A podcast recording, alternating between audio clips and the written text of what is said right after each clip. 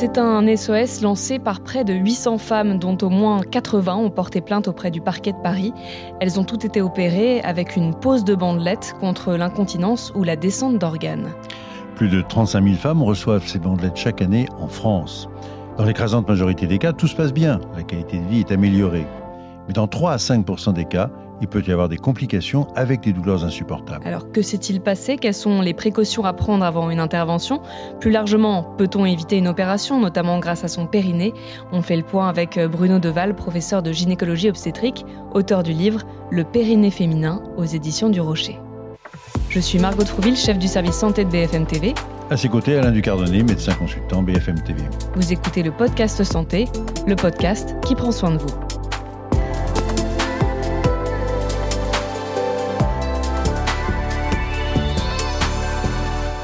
Débutons cet épisode avec un témoignage bouleversant, euh, celui d'Annabella Netto, 54 ans.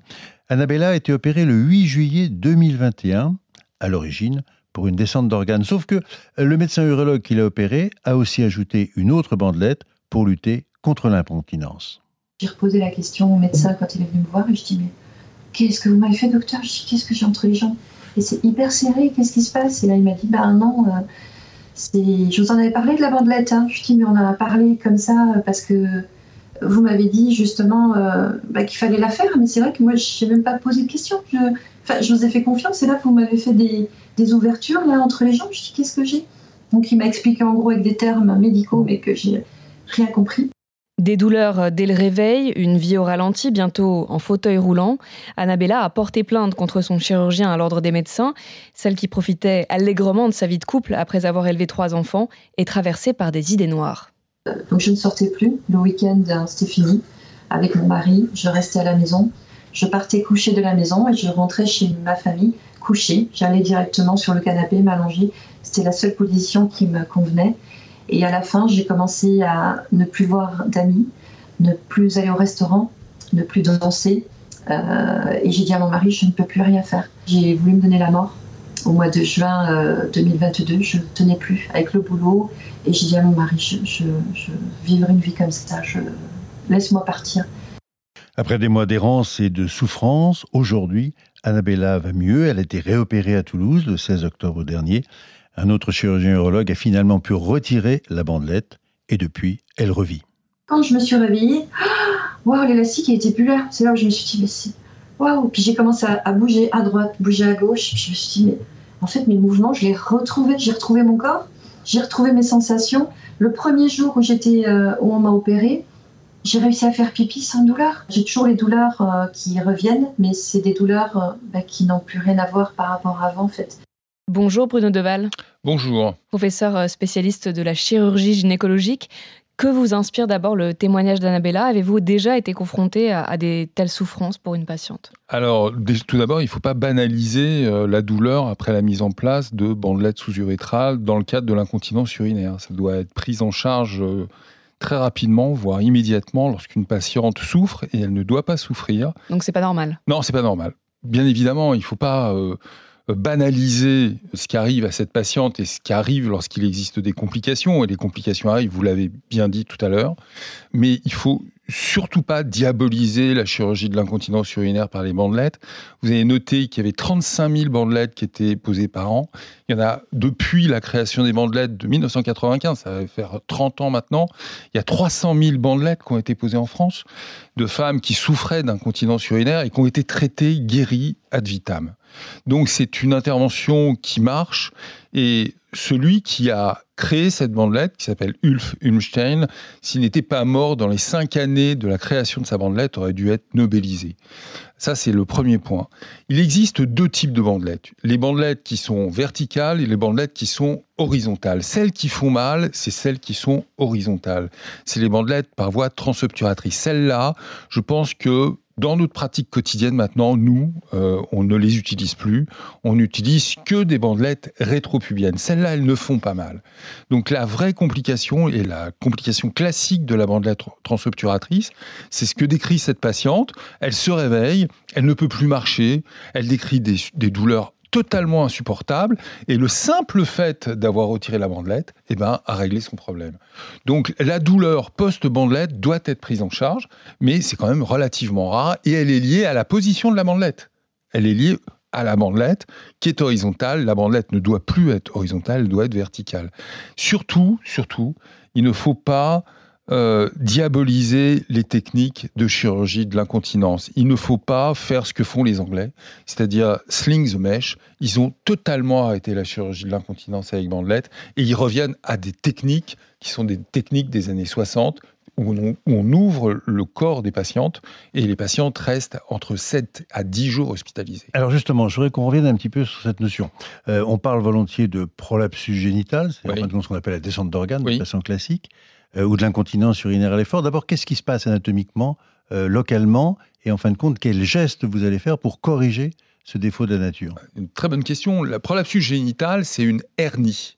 C'est-à-dire, c'est la vessie en avant, l'utérus, ou le fond du vagin au milieu, et le rectum en arrière qui tombe dans le vagin et qui fait issue au-deçà ou en deçà du plan vulvaire. Donc les patientes, ça c'est le prolapsus génital, elles se plaignent d'une boule, d'une excroissance, parfois elles sont... Annabella, c'était pendant une randonnée, elle a dit j'ai senti quelque chose descendre entre mes jambes. Bah, bah c'était ça, c'était probablement son utérus chez les femmes jeunes, c'est l'utérus qui descend. Chez les femmes un peu plus âgées, ça peut être le rectum ou la vessie, et ça se manifeste par des urgenturies, une hyperactivité de vessie, des infections urinaires à répétition, des constipations hautes pignâtres, une incontinence anale, la perte de sel et de gaz. Euh, voilà, ça, se. Et donc, là, qu'est-ce qu'on peut faire Alors là, il faut que la patiente, lorsqu'elle s'en plaint, lorsqu'elle s'en plaint, il faut soit proposer un traitement de première ligne qui est la mise en place d'un PCR. C'est vous savez, des cubes ou des anneaux qu'on met dans le vagin pour maintenir ou, euh, restituer l'anatomie initiale. Ou bien lorsque la patiente dit Ah non, le PCR, ça c'est ce qu'utilisait ma grand-mère, ça je ne veux surtout pas l'utiliser, à ce moment-là, les opérer. Les interventions, il y a maintenant deux types d'interventions. Le premier type d'intervention, c'est par voie vaginale où on utilise les tissus natifs, c'est-à-dire les ligaments, les fascias, pour remonter les organes. Et le deuxième type d'intervention, c'est les interventions par voie haute, qui se font par voie généralement célioscopique ou par voie robotique, où on va utiliser des implants synthétiques comme dans les hernies. C'est-à-dire que vous allez interposer entre la vessie et le vagin en avant, le rectum et le vagin en arrière, du tissu et vous allez tirer et la patiente va retrouver une anatomie normale. Qu'est-ce qui s'est passé pour cette patiente? Cette patiente, elle avait un prolapsus. Et dans le même temps, notre collègue urologue lui a mis une bandelette. Mais ça, faut pas le faire, normalement. Bandelette qui va servir à quoi? Ah bah, Normalement, à prévenir l'incontinence urinaire post-op. Mais il faut pas le faire, parce que justement, ce qu'elle a décrit, c'est exactement ça elle n'était pas incontinente, elle avait juste un prolapsus. Il suffisait de traiter son prolapsus, et si elle avait été incontinente dans les suites immédiates, eh bien, on lui aurait proposé dans un deuxième temps de mettre une bandelette, et une bandelette verticale par voie rétropubienne et pas horizontale par voie transobturatrice. Et on ne fait pas les deux en même temps, surtout? Non hmm. Surtout pas. D'accord. Alors, début 2019, c'est un consortium de journalistes qui a révélé euh, ces complications liées aux implants, ce qu'on a surnommé les implants files. Et c'est ce qui a conduit les autorités sanitaires à examiner tous les dispositifs qui existent et qui a retiré environ la moitié euh, d'entre eux du marché. C'est bon, là, on a fait le ménage? Oui, complètement. Complètement. Euh, en France, on ne met plus de prothèses par voie vaginale. C'est fini, c'est terminé. On met plus d'implants synthétiques par voie vaginale. Pourquoi? Parce que les implants synthétique par voie vaginale se rétractait, donc était source de douleur, pouvait s'infecter, pouvait faire mal. Donc ça, c'est terminé, on n'en met plus. Les implants synthétiques, on les met par voie abdominale, par voie célioscopique, par voie robotique ou par chirurgie ouverte. Par voie vaginale, on utilise les tissus natifs les ligaments, le ligament utérosacré, le ligament rond, les fascias, le fascia de Alban vésico-vaginal ou le fascia de Longvilliers euh, entre le vagin et le rectum. C'est tout. That's it. Alors, il y a une autre démarche qui est faite aussi depuis octobre 2020. Il y a un arrêté qui encadre la pose de ces implants vaginaux. Euh, d'une part, la patiente doit être informée ça, c'est une démarche assez classique, et en particulier des risques que, que peuvent engendrer ces, ce geste. Et puis, deuxième élément important, le médecin habitué, eh bien, il doit être habitué à ce genre d'intervention, hein, puisqu'en fait, la, barre a été mise au moins 15 par an. Et puis, euh, c'est une décision collégiale de l'ensemble de l'équipe médicale. Oui. Ces démarches-là vous paraissent logiques et sont respectées aujourd'hui? Indispensables, incontournables. Incontournables.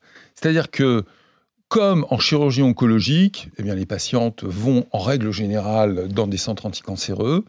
Dans, en chirurgie de reconstruction, il faut aller voir le chirurgien ou le médecin qui a l'habitude de poser soit des prothèses, soit de faire de la chirurgie par voie vaginale. Plus on en fait, meilleur on est. Le cut-off à, à 15 patientes par an me semble légitime.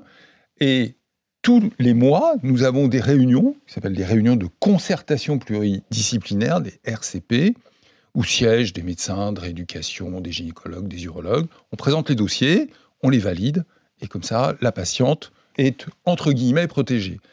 D'autre part, vous avez parlé du consentement éclairé. C'est essentiel, essentiel. Il faut que la patiente soit informée de la technique opératoire. Nous, qu'on nous conseille, en règle générale, c'est de faire un dessin, tout simplement, de dessiner le type de pathologie que la patiente a et le type de chirurgie que la patiente va avoir. Un bon dessin, vous savez, c'est extrêmement explicatif. Elles sortent de là, elles, sont, elles sortent de la consultation, généralement, elles sont rassurées. Mm. Et pour les patientes qui sont inquiètes, eh bien, on les revoit une fois, deux fois, trois fois, quatre fois. Voilà. Le 16 novembre, donc tout récemment, le Collège national des gynécologues et obstétriciens a appelé un plan national de prise en charge des troubles du périnée. Est-ce qu'on peut rassurer les, femmes qui doivent se faire opérer?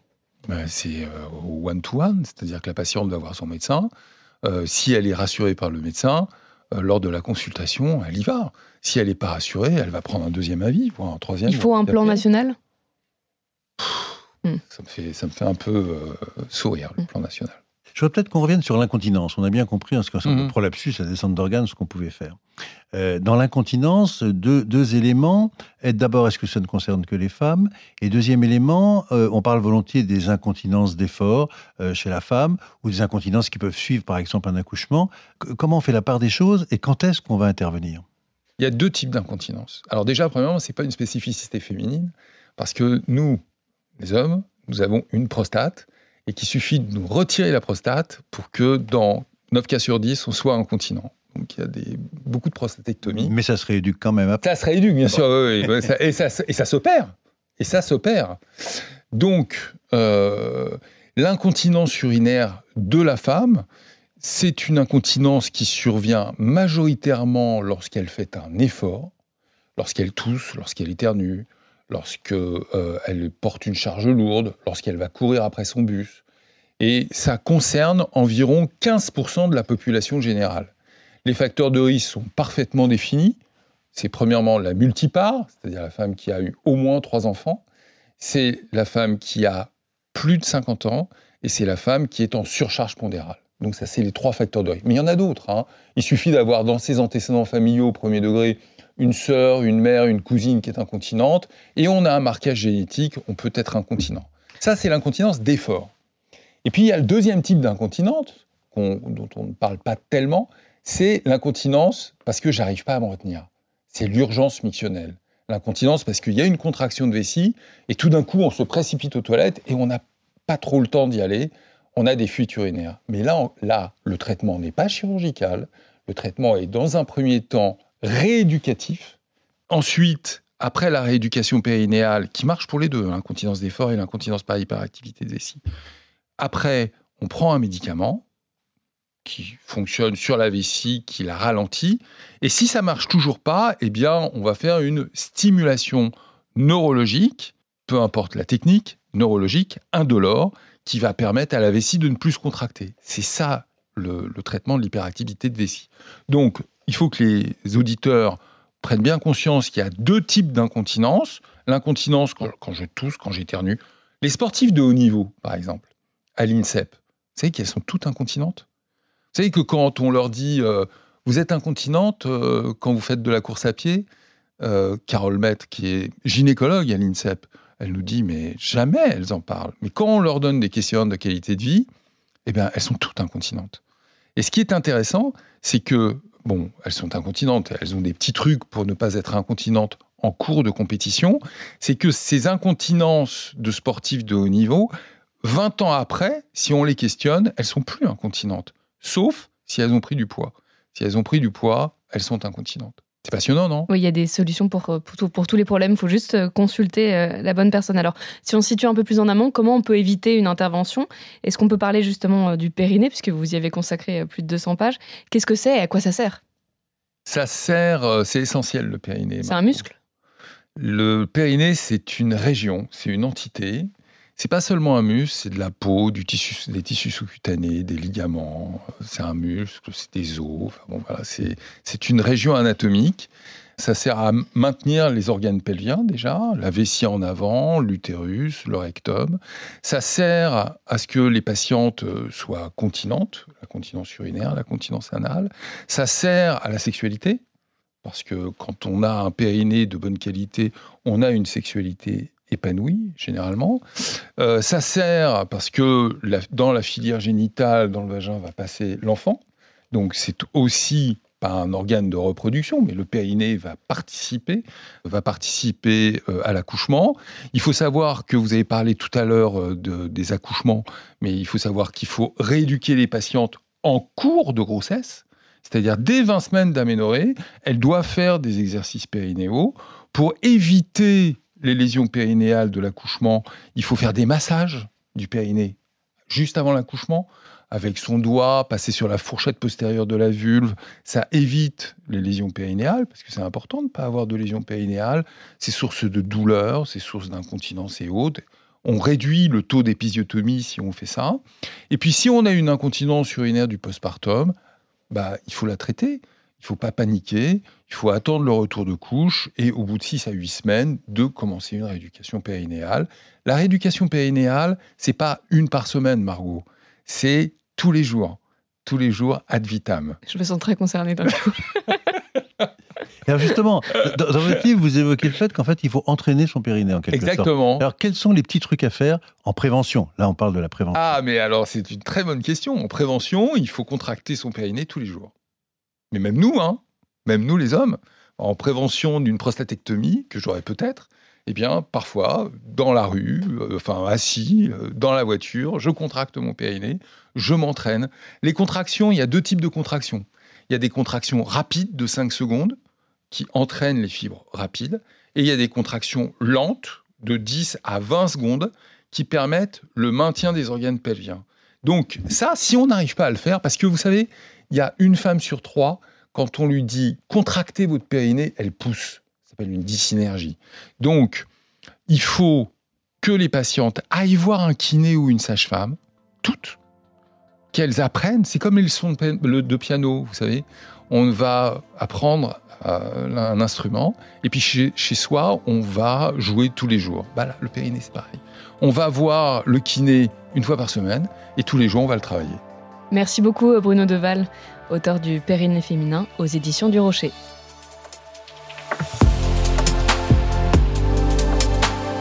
Annabella fait partie d'un collectif qui rassemble 780 femmes, toutes victimes de douleurs après des interventions, et parmi elles, Elodie, qui a choisi d'avoir recours au suicide assisté en Belgique pour mettre un terme à ses douleurs. Annabella a souhaité témoigner pour lui rendre hommage. Merci d'avoir écouté le podcast Santé. Si vous avez aimé cet épisode, N'hésitez pas à le partager et ou à nous laisser un commentaire ou une note. Et nous, on se retrouve la semaine prochaine pour un nouvel épisode. Et d'ici là, prenez, soin, de vous.